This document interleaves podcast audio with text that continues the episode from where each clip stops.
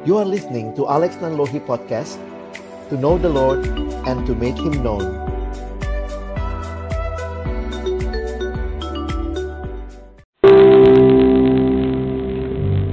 Bapak di dalam surga kami bersyukur buat kesempatan pada sore hari ini. Kami bersama-sama boleh berkumpul memuji-muji namamu ya Tuhan. Dan tiba saatnya bagi kami untuk membuka firman-Mu ya Tuhan Biarlah ketika kami membuka firman-Mu, bukalah juga hati kami. Jadikan hati kami seperti tanah yang baik Supaya ketika benih firman Tuhan ditaburkan Itu boleh sungguh-sungguh berakar, bertumbuh Dan juga berbuah nyata di dalam kehidupan kami. Tolonglah baik hambamu yang menyampaikan firman Setiap kami yang mendengarkan firman.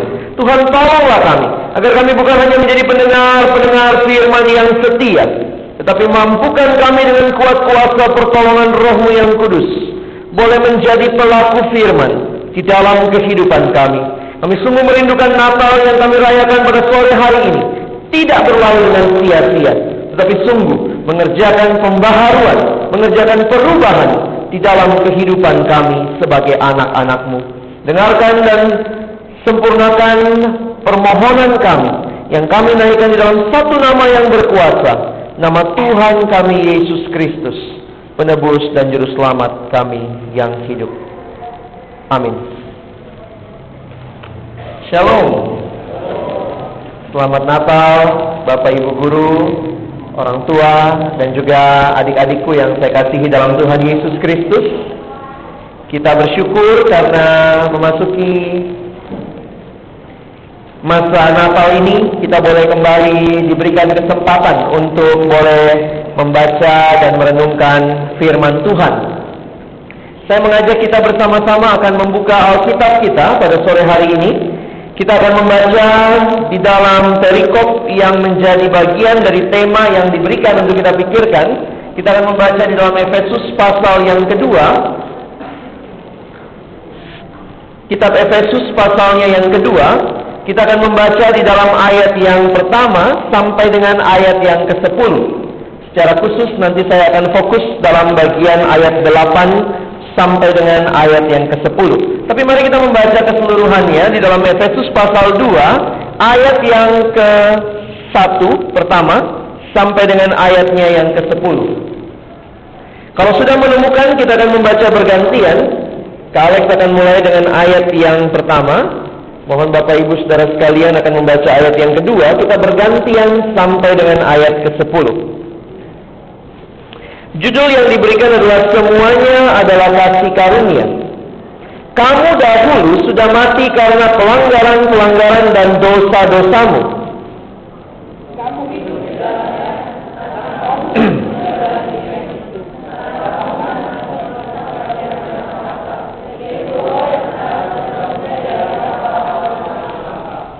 Sebenarnya dahulu kami semua juga terhitung di antara mereka Ketika kami hidup di dalam hawa nafsu daging dan menuruti kehendak daging dan pikiran kami yang jahat. Pada dasarnya kami adalah orang-orang yang harus dimurkai sama seperti mereka yang lain.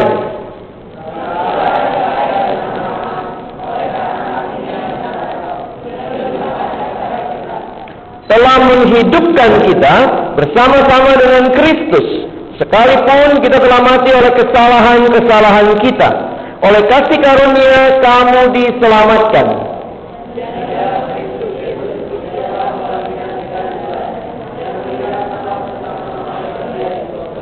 Supaya pada masa yang akan datang ia menunjukkan kepada kita kekayaan kasih karunia-Nya yang melimpah-limpah sesuai dengan kebaikannya terhadap kita di dalam Kristus Yesus.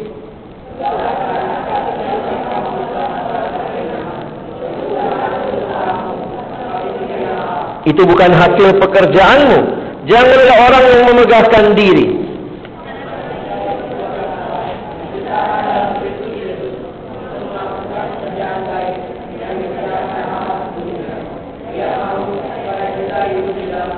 Mari kita baca kembali Kalau saudara tidak bawa Alkitab Mari kita baca ayat 10 yang ada di dalam spanduk kita Itu ayat 10 dari Efesus pasal 2 Satu, dua, iya karena kita ini buatan Allah, diciptakan dalam Kristus Yesus untuk melakukan kerjaan baik yang dipersiapkan Allah sebelumnya. Ia mau supaya kita hidup di dalamnya. Saudara yang dikasih dalam Tuhan, saya tidak tahu ini sudah Natal keberapa yang saudara ikuti dalam perayaan, dalam ibadah. Buat saya ini sudah Natal yang kesekian puluh. Maksudnya sudah lebih dari sepuluh. Dan ini menjadi hal yang menarik bahwa di mana-mana orang merayakan Natal. Di mana-mana orang merayakan Natal. Apa arti Natal? Apa arti kata Natal? Lah, lahir. Siapa yang lahir? Yesus Kristus. Karena kita bicara perayaan Natalnya orang Kristen, maka kita bicara tentang Yesus Kristus. Tetapi banyak sekali perayaan Natal yang mungkin juga diselenggarakan di mana-mana tempat di dunia. Yang menjadi pertanyaan apakah Yesus sungguh hadir di dalam Natal itu? Karena itulah yang seharusnya terjadi dan dialami di dalam kehidupan setiap orang yang percaya kepada Dia. Sedih sekali kalau banyak Natal sekarang juga sudah tidak menjadi Natal yang secara khusus menjadi hal yang penting karena Yesusnya sudah disingkirkan dari Natal. Apa yang paling penting dalam Natal? Wow, sudah banyak. Kalau MC-MC kadang-kadang juga begitu ya. Kita sampai kepada acara puncak kita. Apa itu acara puncaknya? Konsumsi. Begitu ya. Jadi apa yang menjadi puncak dari Natal? Biasanya begitu. Saudara kita sampai di acara puncak. Lalu kemudian ada band. Kita sampai di acara puncak lalu ada tari-tarian misalnya begitu ya. Sementara banyak orang yang belum datang pas firman.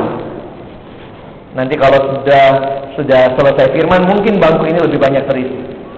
Itu kenyataan biasanya di banyak Natal seperti itu. Kita lebih senang dengan perayaannya. Kita lupa bahwa sebenarnya bicara tentang Natal, kita bicara tentang Yesus. Dan kalau tidak ada Yesus dalam Natal kita, maka kita tidak sedang merayakan Natal.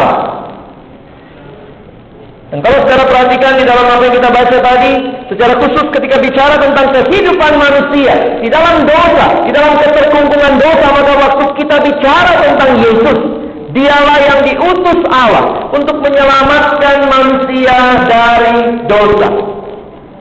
Dan ini sebuah kenyataan. Kenapa waktu Natal kok ngomong dosa? Karena itu tujuan Yesus datang ke dalam dunia. Tidak bisa tidak. Saudara dan saya ditantang untuk melihat hidup kita seperti apa di hadapan Allah yang memberikan nyawanya, memberikan dirinya yang lahir pada waktu Natal untuk memberikan kepada kita keselamatan dari dosa-dosa kita. Yang kasih dalam Tuhan, kalau lihat kartu Natal sekarang juga ada yang begitu ya, Merry Xmas. Jadi nggak ada Yesusnya lagi ya. Siapa yang lahir Mr. X? Tidak terlalu penting siapa yang lahir. Yang penting ada perayaannya. Tidak terlalu penting siapa yang lahir. Yang penting kita makan-makan. Di banyak tempat saya serukan. Apa sih yang paling penting kita siapkan waktu Natal? Perut. Gitu. Apa yang paling penting kita siapkan waktu Natal? Ha? Hati. Dalam bahasa Inggris ada kalimat yang terkenal mengatakan begini, What is the heart of the problem? The heart of the problem is the problem of the heart. Inti masalahnya adalah masalah hati. Dan kalau sekarang menyanyikan banyak lagu-lagu Natal begitu indahnya menyatakan betapa pentingnya hati pada saat Natal.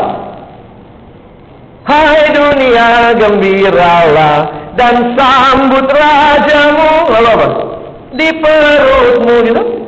Terimalah apa yang paling penting saudara dan saya siapkan waktu Natal siapkan hati kita. Hati yang menyembah Tuhan. Hati yang mengalami Tuhan. Karena itulah yang berarti saudara dan saya mengalami Natal yang sesungguhnya. Natal bukan sekedar perayaan. Tetapi adalah bagaimana saudara dan saya membuka hati kita. Membiarkan Yesus lahir. Dan kemudian mengubah kehidupan kita. Dan ini tidak enak. Kenapa saya katakan tidak enak? Karena berubah itu nggak enak ya. Mungkin kita lebih senang di dalam segala hal yang begitu rupa kita alami.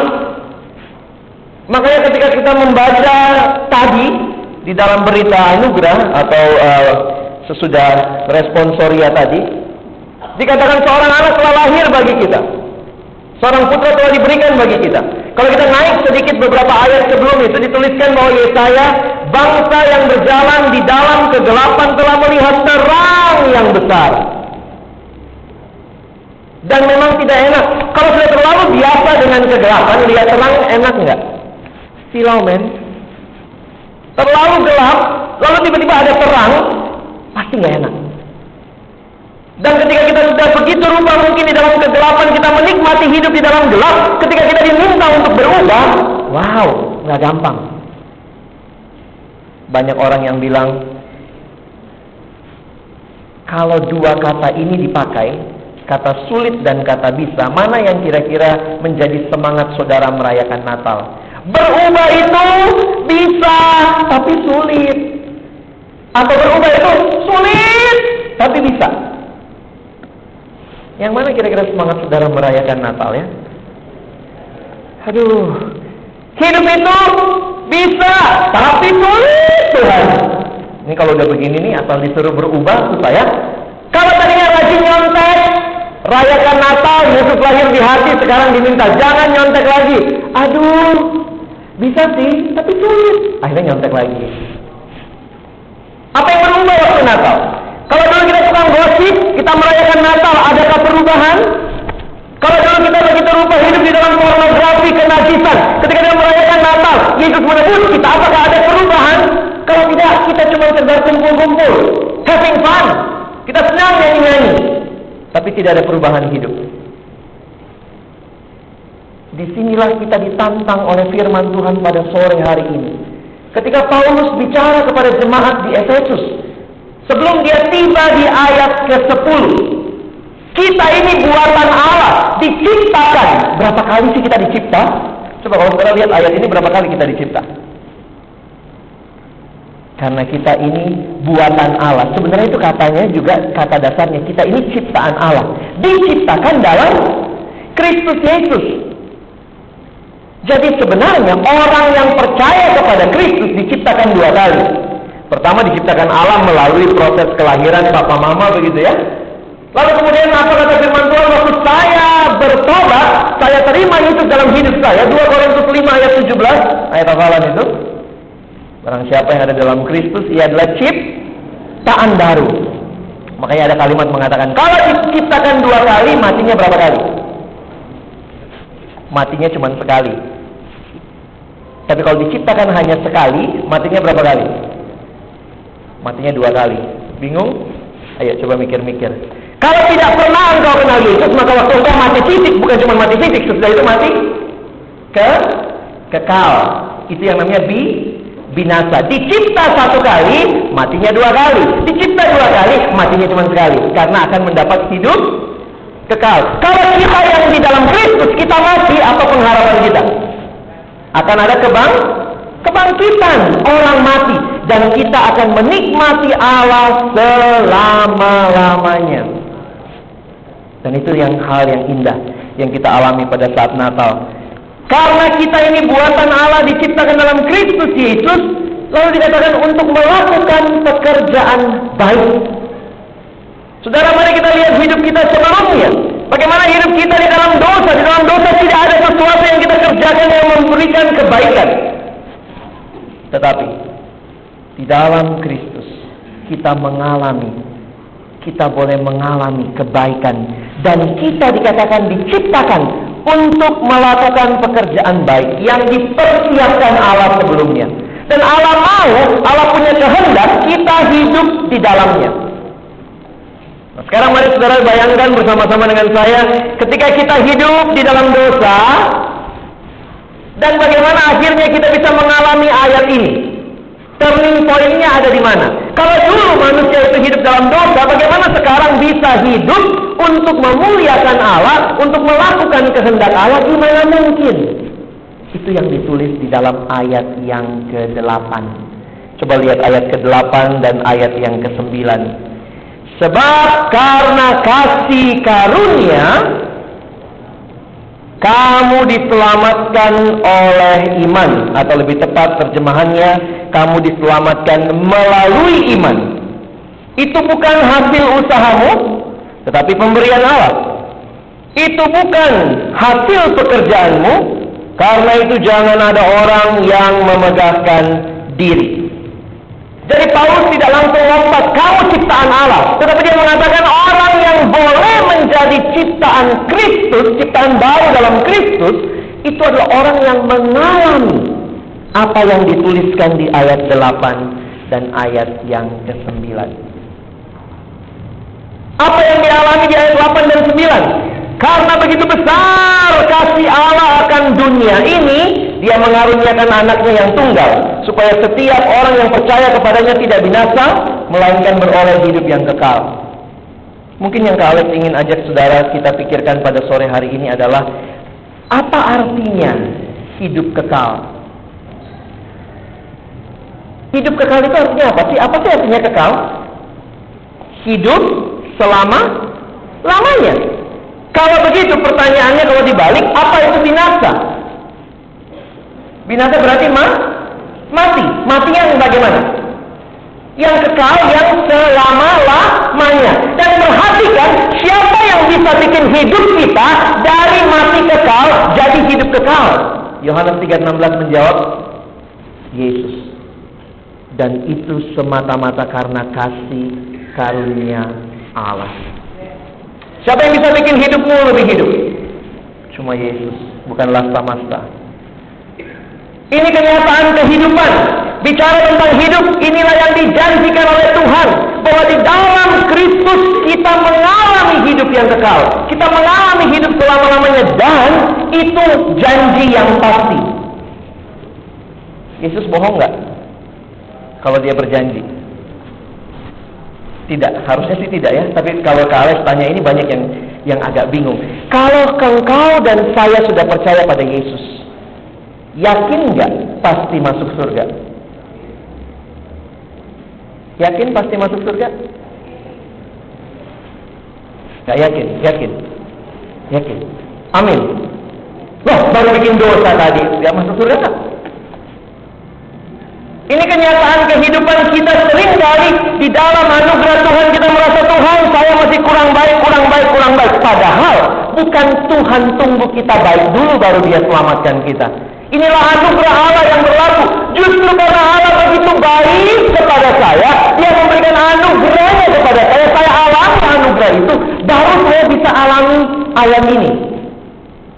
Kalian kasih contoh, ini kira-kira coba pilih ya. Mana dari tiga cerita ini yang adalah anugerah menurut teman-temanku? Kalian pernah mengerti kata anugerah? Apa itu anugerah? Bukan gerah-gerah gitu ya, bukan. Apa itu anugerah? Saya lama mikir, mikir-mikir anugerah itu apa ya? Kalau misalnya Anda adalah seorang karyawan, ini contoh aja, sudah nanti sudah kerja, sudah tamat SMA, kalian karyawan, tapi ini karyawannya karyawan mingguan, dibayarnya mingguan, buruh harian dibayarnya mingguan. Lalu kemudian kalian kerja sepanjang minggu, sepanjang minggu itu udah kerja, di akhir minggu terima upah. Bisa nggak disebut itu anugerah? Itu namanya gaji. Ya, sudah kerja, lakukan kewajiban akhir bulan, akhir minggu terima gajinya. Contoh kedua, teman-teman karyawan di dalam pabrik itu, tapi nggak pernah masuk. Seminggu nggak masuk. Di akhir minggu datang, lalu kemudian dikasih gajinya penuh. Itu anugerah nggak? Mulai sedikit berasa gitu ya. Gua nggak ngapa-ngapain, tetap dikasih. Tapi statusnya masih masih pegawai juga. Bagaimana dengan cerita ketiga? Kalian bukan pegawai di situ. Boro-boro pegawai, bukan pegawai sama sekali. Lalu teman-teman, karena mungkin kamu begitu lihai tapi miskin, sehingga kalian melakukan rencana perampokan. Kalian rampok perusahaan itu. Rampok, ambil semua uangnya yang paling banyak, ambil semua, masuk dengan tas besar. Lihai si lihai, lupa bahwa ada kamera merekam. Jadi waktu lihat kamera masih narsis lagi, hai dada-dada, ah ketangkep. Akhirnya ketangkep ya. Waktu ketangkep saudara sudah merugikan perusahaan, rugi total, perusahaan rugi. Lalu saudara dituntut masuk ke penjara, masuk ke persidangan. Begitu masuk ke persidangan, ketika mau diproses pengadilan, lalu kemudian pemilik pabriknya datang. Pemilik pabriknya datang, lalu pemilik pabriknya bilang begini, Pak Hakim, saya cabut semua tuntutan saya. Sesudah itu dia mengatakan kepada kita, kamu yang tadinya mau ngerampok, mulai hari ini semua perusahaan saya jadi milik kamu. Nah, yang mana yang anugerah? Orang bodoh juga tahu yang ketiga dong ya. Coba sekarang ke Alex tanya, ini sedikit main matematika Alkitab begitu ya. Nggak gampang, mungkin Pak Gultom lebih ngerti kalau matematika ya. Kalau saya tanya, menurut Yohanes 3 ayat 16, siapakah yang paling Tuhan kasih? Apakah ayatnya 3 ayat 16? Karena begitu besar kasih Allah akan dunia ini. Siapa yang Allah paling kasihi? Menurut Yohanes 3 ayat 16? Siapa? Kita, manusia. Mana ada kata manusia di ayat itu? Dunia, pasti dunianya bukannya main mimbar bukan ya, pasti kita manusianya ya. Jadi kalau saya tanya, siapa yang Allah paling kasihi menurut Yohanes 3:16? Kita, saya manusia. Sekarang saya tanya, apakah Allah juga mengasihi anaknya yang tunggal? Hmm? Iya nggak? Iya. Allah mengasihi saudara, jawabnya apa? Iya. Allah mengasihi anak yang tunggal, jawabnya apa? Iya juga. Siapa yang lebih dikasihi? Siapa yang Tuhan lebih kasih? Kita. Sombong banget ya. Kita dong. Makanya anaknya gue mati ya, anak gue ya. Bisa nggak bayangkan? Saya pernah dengar khotbah yang sama dari mimbar ini. Waktu itu saya gereja di sini. Saya mendengarkan khotbah Natal. Dan pendeta itu bertanya, Menurut saudara, siapa yang Allah lebih kasih? Judul tema khotbah Natalnya waktu itu adalah dilema kasih. Allah menghadapi dilema pada saat Natal. Karena pada saat Natal, dia harus memberikan anak yang paling dia kasihi. Kepada siapa? Kepada kita. Untuk apa? Untuk kita bunuh. Saudara yang memakukan Yesus disalib. Kita semua yang memakukan dia disalib. Karena dosa dosa kita. Sehingga kalau ditanya siapakah yang Allah lebih kasihi kita dengan bapaknya, saya dong. Makanya anaknya mati ya. Coba bayangkan kalau kamu pulang dari Natal ini lalu papamu bilang gini, nak, kamu mati ya. Papa mau angkat anak tetangga. Yang kemarin pecahin kaca mobil kita, papa mau angkat dia jadi anak. Kamu mati dulu. Can you imagine? Akhirnya pendeta itu bilang kalimat yang menarik. Saya tidak bisa menjawab siapa yang Allah lebih kasihi karena saya bukan Allah. Tapi yang saya tahu, demi mengasihi saya, Allah berikan anak yang paling dia kasihi demi saya. Jangan main-main dengan keselamatan. Jangan main-main dengan Natal. Natal adalah pengorbanan yang sangat besar. Allah sangat mengasihi manusia. Dia kasih anaknya untuk saudara dan saya yang berdosa. Dan kalau kita merayakan Natal dan masih main-main dengan dosa, asik masih bikin dosa, saudara dan saya tidak hargai pengorbanan Tuhan. Apa itu Natal? Waktu saya merenungkan ini kemudian saya bertanya dalam diri saya, kalau begitu, apa definisi kasih? Mau coba kita bikin definisi kasih berdasarkan Yohanes 3 ayat 16 ya. Apa itu kasih? Kasih itu berarti memberikan yang paling saya kasihi kepada yang paling saya kasihi. Siapa yang Allah paling kasihi tadi? Kita. Oh, kita paling dikasihi. Tadi ditanya, Allah mengasihi anak yang tunggal? Iya juga sangat mengasihi. Kalau tidak apa itu kasih? Memberikan yang paling saya kasih kepada yang paling saya kasihi. Gampang nggak ya ngertinya? Itu peristiwa Natal. Memberikan yang paling baik. Itu mungkin bahasa yang lebih Kristen ya.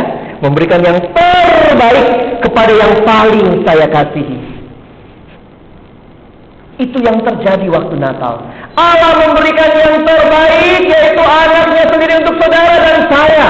Karena kalau kita sudah alami kasih yang besar ini, pertanyaannya, mungkinkah kita main-main dengan hidup kita? Kalau ada orang yang sudah mengasihi saudara begitu rupa, sudah berikan segala-galanya buat saudara, apakah saudara masih mau main-main dengan dosa?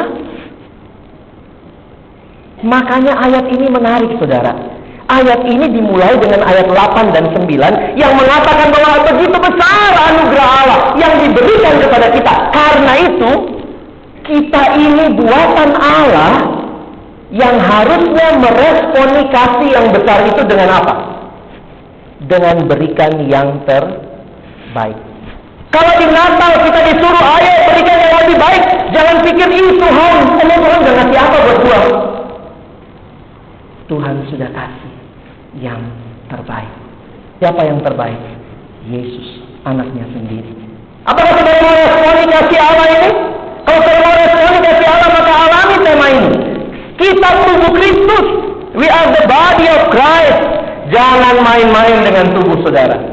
Jangan main-main dengan kelayakan kita jadi anak Tuhan. Tapi persembahkan yang terbaik. Karena Tuhan sudah persembahkan yang terbaik.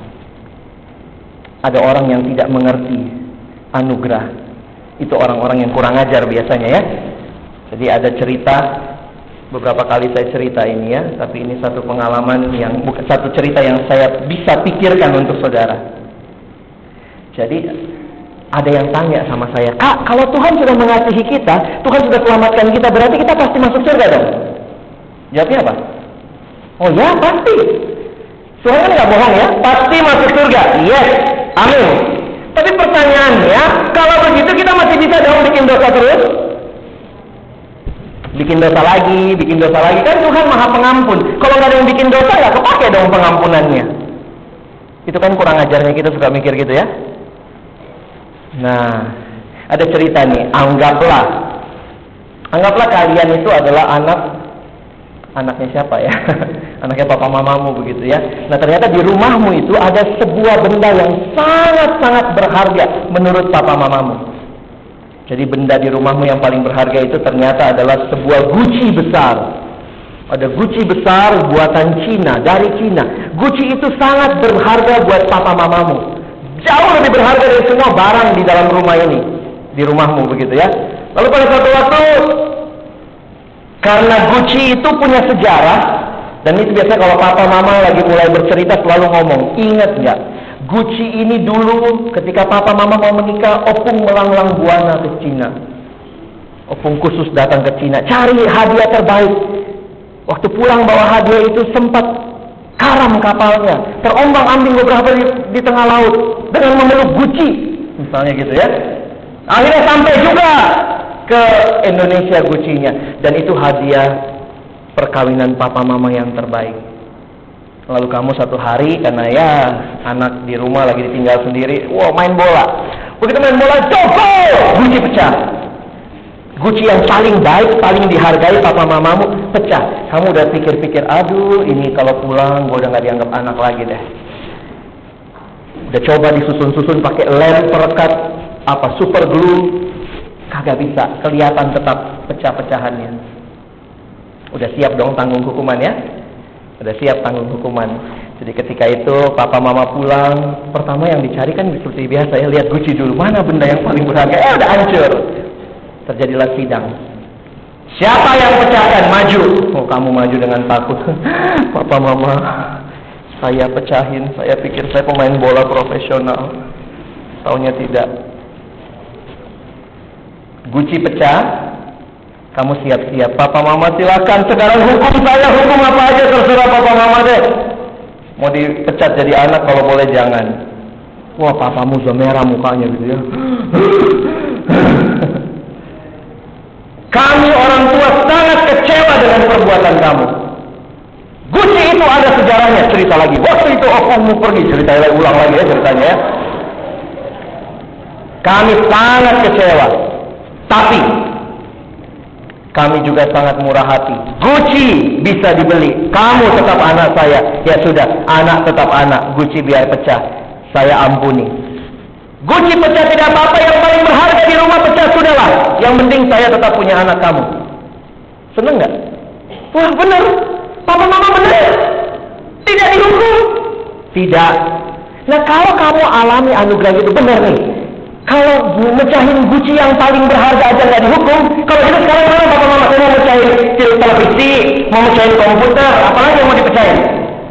Kalau ada anak model begitu, itu anak gimana kira-kira? Durhaka, kurang ajar ya. Nah sekarang kita tertawa, tapi bisa jadi itu hidup kita di hadapan Tuhan. Tuhan sudah kasih anaknya, Tuhan sudah kasih Yesus Kristus, kita bunuh. Coba ingat, coba ikuti alur berpikir kalian. Tuhan kasih anaknya, begitu anaknya datang ke dalam dunia, kita bunuh anaknya. Habis kita bunuh anaknya, Tuhan hukum kita enggak? Enggak dihukum aja udah syukur. Bukan cuma tidak dihukum, diangkat jadi anak. Sekarang kita jadi anak, sok-sok juga gitu ya. Siapa yang dikasih? Gua dong. Yesus dikasih iya, gue dikasih iya juga. Jadi lihat, anugerah bukan hanya tidak dihukum, tetapi diberikan sesuatu yang jauh lebih berharga dijadikan anak. Kalau kalian ikuti cerita Kalex dari tadi, masih ingat orang yang ketangkap kamera tadi? Bukan hanya tidak dihukum oleh yang punya perusahaan, wah layak dihukum dia nyolong. Tapi dia dikasih lagi hak, sekarang kau jadi pemilik semuanya. Papa mama, bukan hanya tidak hukum, kamu tetap anak. Teman-temanku yang kekasih dalam Tuhan. Bagaimana meresponi ayat ini?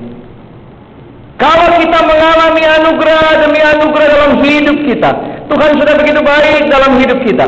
Pertanyaannya, apakah engkau juga mau mempersembahkan segala-galanya kepada Tuhan? Baca baik-baik ayat ini. Kita dipersiapkan untuk melakukan perbuatan baik. Jangan sombong kalau kamu rajin berdosa. Kadang-kadang kita kalau ketemu sama teman kita gila.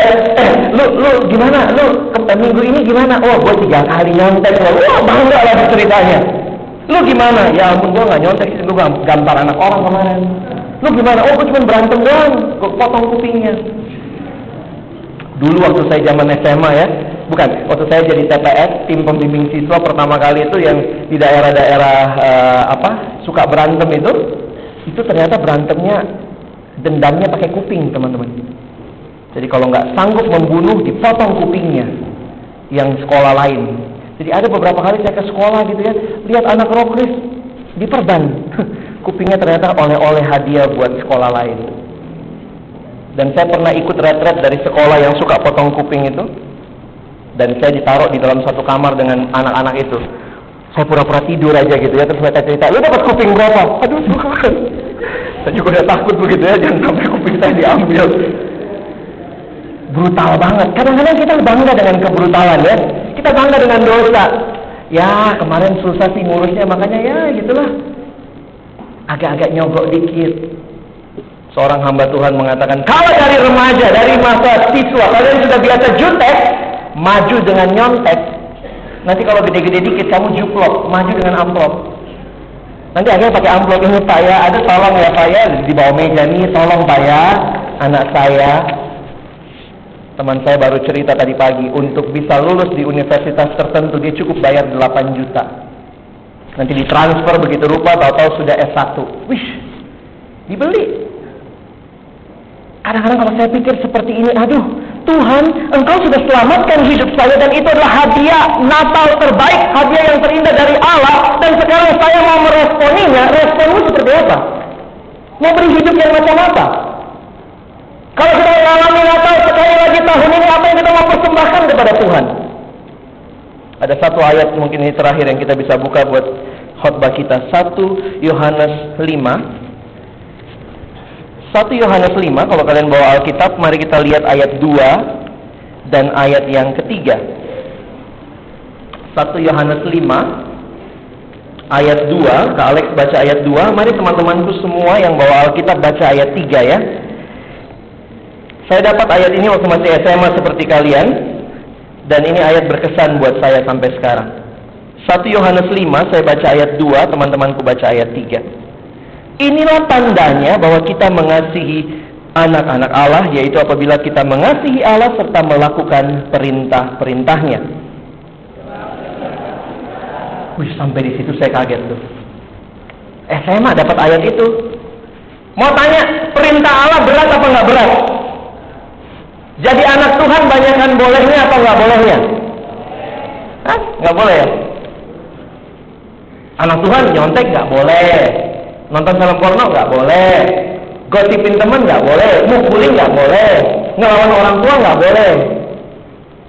Perintah Tuhan berat dong. Ayo keluarin tip X. Ada tip X kita ganti ayatnya. Perintah-perintahmu itu berat. Tapi saya akhirnya mengerti ayat ini. Kunci ayat ini ada di atasnya. Sebab inilah kasih kepada Allah. Kalau saudara mengasihi Allah, saudara akan rela memberikan apa saja dan itu jadi tidak berat. Kalau Allah sudah berikan semuanya kepada kita, Dia sudah rela memberikan kita. Dan sekarang Tuhan cuma minta, Alex, please jangan nyontek. Uh, Tuhan berat banget. Saya kasih contoh deh ya, sederhana. Kak Alex suka pakai contoh ini. Anggaplah kamu pulang Natal, begitu kamu pulang Natal sampai di luar, kemudian temanmu lagi sakit kepala. Aduh, gue sakit kepala nih. Lu kan bawa motor, tolong dong beliin sebentar di depan situ beliin obat sakit kepala nih, tolongin dong. Terus kamu ngomong apa? Heh, capek nih, baru pulang kebaktian Natal capek nih banyak firman udah beli sendiri. Ah, capek juga disuruh-suruh. Udah begitu lagi di jalan pulang, waktu pas mau lagi di jalan pulang, tiba-tiba handphonemu bunyi. Lihat sebentar. Wih, nomor kekasih hati. Diangkat nggak? Nggak usah, kan lagi capek. Gitu. Wah, langsung diangkat. Halo sayang. Wah, lagi capek ya? Jawabnya apa? Kalau dia nanya, lagi capek ya? Baru pulang Natal ya pasti capek banget ya. Oh, oh, oh masih muda siapa yang capek? Ah, dia capek-capek, masih muda ini. Saya mau minta tolong, tapi kalau kamu capek nggak usah deh. Uh, enggak, siapa yang capek? Saya bisa bantu apa? Kamu kan punya motor. Tapi enggak enak kamu lagi capek. Oh enggak, jadi enggak capek. Ayo, mau ditolong apa? Lalu kemudian dia bilang gini loh, tanggal 3 nanti adik saya masuk sekolah langsung ulangan umum. Jadi gimana itu ya kalau dia langsung anggaplah ulangan begitu ujian, tapi kasihan banget adik bukunya kebawa temennya ke Bogor. Mau nggak nemenin ke Bogor, ambilin bukunya? Mau nggak? Hmm? Kamu ada di mana sekarang? Ada di rumah? Ya udah, lima menit lagi saya nyampe. Sudah. Mau tanya, mana perintah yang lebih berat? Beliin obat di depan buat temen sama ke Bogor. Ke Bogor udah berat di ongkos, udah berat di itu. Tapi nggak jadi berat ya. Kenapa? Ada love ada kasih. Kalau engkau tahu orang ini sangat sayang sama saya, saya akan berikan segalanya pada dia. Sekarang pertanyaan saya, kalian yakin Tuhan sayang sama kalian? Apa yang sudah Tuhan kasih? Banyak. Apa yang terbaik? Dirinya sendiri. Sekarang Tuhan cuma bilang, Alex, tinggalin nyontek ya. Alex, berdamai sama papa mama ya. Kita harusnya bisa bilang, Ya Tuhan, perintahmu tidak berat. Kenapa engkau sudah terlalu mengasihi saya? Kalau Tuhan minta itu apa susahnya? Offer your body to Jesus. We are the body of Christ. Kita ini milik Tuhan. Tubuh kita untuk memuliakan Tuhan. Kalau Tuhan minta berikan, ya berikan. Dia sudah berikan semuanya. Kecuali kalau kamu, nah ini pertanyaannya, kalau kamu sulit memberikan sesuatu dari hidupmu kepada Tuhan, kalau kamu sulit berubah, mungkin kamu belum alami kasih Tuhan. Karena kalau engkau sudah alami kasih Tuhan, gak mungkin hidupmu kayak begitu.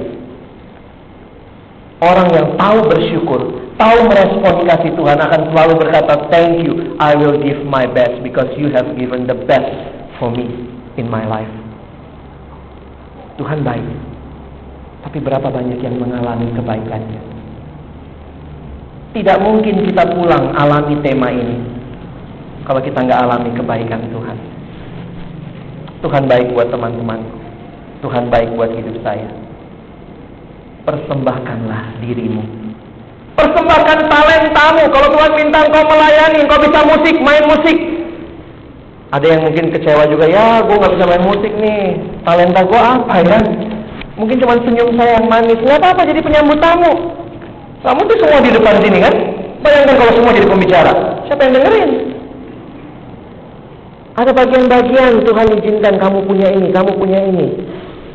Pakai buat Tuhan, persembahkan buat Tuhan. Katakan Tuhan tidak berat, tidak berat. Kenapa engkau sudah mengasihi saya? Semuanya jadi tidak berat. Tapi kalau engkau tidak alami kasih Tuhan, semua jadi berat.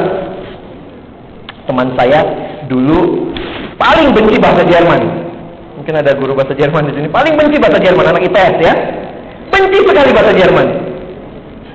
Dia kalau dulu mesti berjuang untuk belajar bahasa Jerman. Tapi waktu saya ketemu di Eropa, dia kawin sama orang Jerman. Dan karena dia kawin sama orang Jerman, dia rela-relain les dan tempat les sama rumah mereka jauh. Bela-belain les jauh-jauh. Kenapa? I want to tell him my love in his language. Wih, Benar ya kalau sayangnya kita ada, cintanya kita ada, Lautan dan keseberangi, gunung dan kudaki, asal kau bisa dekat denganku. Wah, bisa ngomong gitu sama Tuhan ya. I am your body. Saya ini tubuh saya milik Tuhan. Sekarang saya persembahkan kepada Tuhan. Karena saya mengasihi Tuhan. Tidak berat, jangan nembek, tidak berat, jangan ini, tidak berat. Atau begitu semua ya Tuhan pulang Natal kok makin berat ya hidup ya. Ingat, He loves you so much. He gave everything of His life. Now, what is your gift to Him? Kalian tutup dengan sebuah cerita tentang apa artinya memberi segala-galanya. Beberapa tahun, uh, beberapa waktu yang lalu saya pernah dengar khotbah dari seorang hamba Tuhan dan dia menceritakan pengalaman seorang misionaris di Afrika.